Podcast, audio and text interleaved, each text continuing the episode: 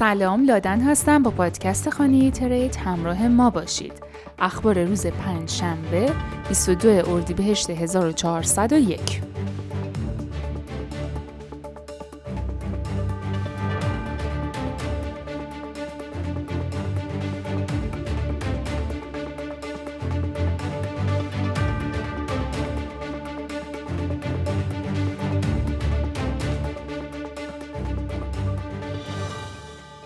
به خاطر سقوط رمزارزهای شبکه بلاکچین ترا یعنی لونا و ترا یو صرافی ارز دیجیتال بایننس فعالیت بازار آتی لونا را متوقف کرد.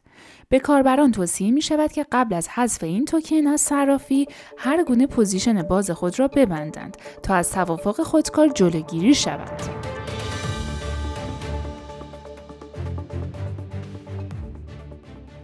از گزارش صرافی ارز دیجیتال کوین بیس که این شرکت ضررهای خود را اعلام کرده بود این شایعه که کاربران در هنگام ورشکستگی این شرکت در امان نخواهند بود در فضای مجلسی و در بین کاربران این پلتفرم چرخیده است. با این حال مدیرعامل کوین بیس برایان آرمسترانگ در توییتر خود شرح داد که اموال کاربران مثل همیشه امن هستند. او گفت که اگر این شرکت ورشکسته شود بعید است که دادگاه تصمیم بگیرد که اموال در اختیار شرکت که متعلق به کاربران هست به عنوان اموال شرکت در نظر گرفته شود.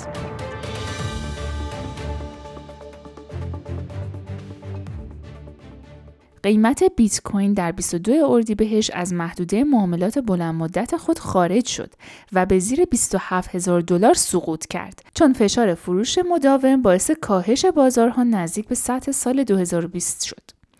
در حال حاضر تتر آخرین استیبل کوینی است که باعث تشویش بازار ارزهای دیجیتال شده چون به زیر 99 سنت سقوط کرد.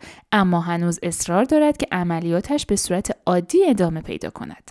با این وجود فشار به طور فزاینده‌ای در سراسر سر بازار ارزهای دیجیتال قابل مشاهده است چون تتر نیز شروع به ارائه علائم نگران کننده ای کرد که نشان می‌داد در حال کپی برداری از سقوط USD هست. در حال حاضر جفت ارز USDT USD در صرافی های اصلی زیر 99 صدم دلار معامله می شود.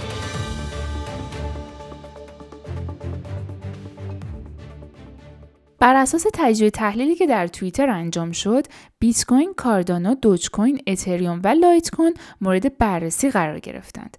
اتریوم با 29 درصد از تمام توییت های حاوی احساسات منفی به منفورترین ارز دیجیتال در توییتر تبدیل شد.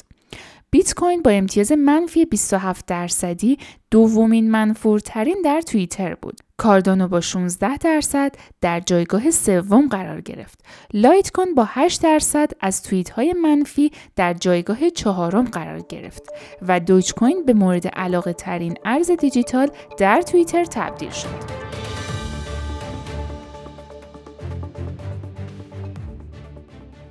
نهنگ های اتریوم تراکنش های روزانه رو به بالاترین حد خود از ژانویه رساندند. البته فقط نهنگ های اتریوم نیستند که مشغول بودند. طبق داده های گلسنود روز چهارشنبه همچنین بزرگترین انتقال یک روزه بیت کوین از نهنگ ها به صرافی ها رقم خورد.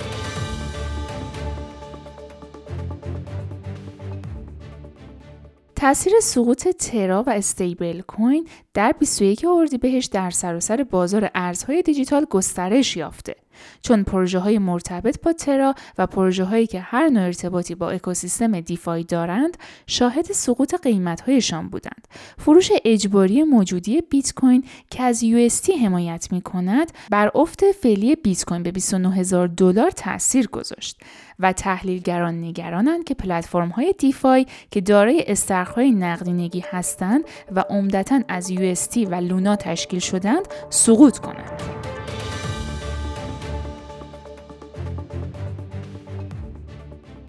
به گفته رهبران شبکه سلسیوس پیامد نوسانات شدید در بازار کریپتو تاثیر قابل توجهی در این شبکه نداشته.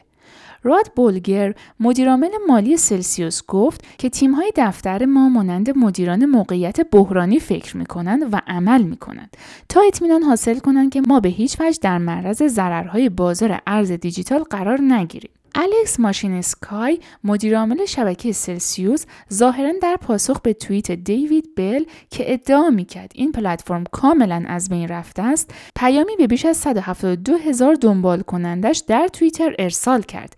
که همه سرمایه ها در امنیت هستند و پلتفرم به انجام کار خود ادامه می دهد. همچنین اضافه کرد که نوسانات شدید بازار در حال حاضر بر روی پروژه های از جمله ترا و استیبل کوین ترا تاثیر گذاشته است.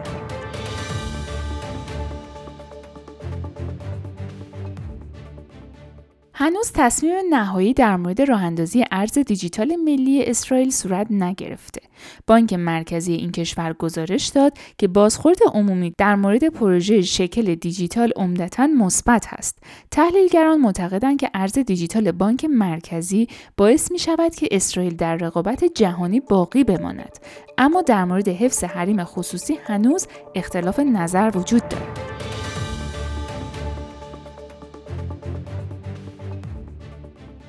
پروتکل بنکور اولین پروتکل اقتصاد غیر متمرکز جهان که استخر نقدینگی را معرفی کرد حالا راه حل نقدینگی جدیدی را با نسخه سوم سیستم خود یعنی بنکور 3 ارائه کرده.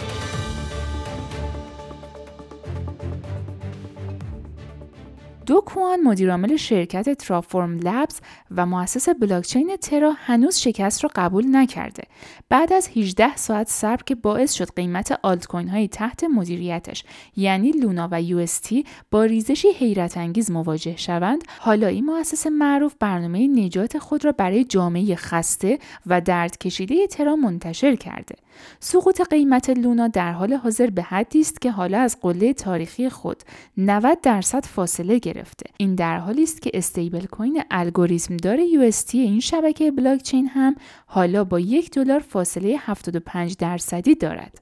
ولی نیاز نیست بترسید چون کوان چندین برنامه نجات تدارک دیده که می‌تواند چندین میلیارد دلاری که از مارکت کپ ترافورم لبس از کف رفته را به این بلاکچین برگرداند.